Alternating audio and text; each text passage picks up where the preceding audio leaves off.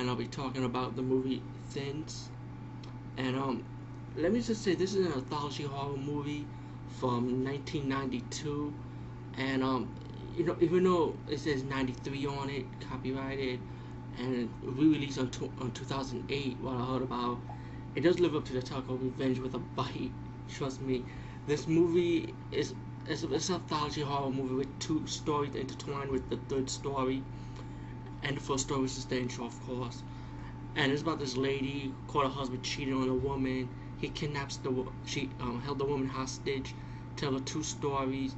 One story is about these prostitutes that own a theater to start a prostitution ring, and the mayor releases this monster, like a sluggish type of monster, to kill them because he owns the town. He was just like a ruthless kind of guy.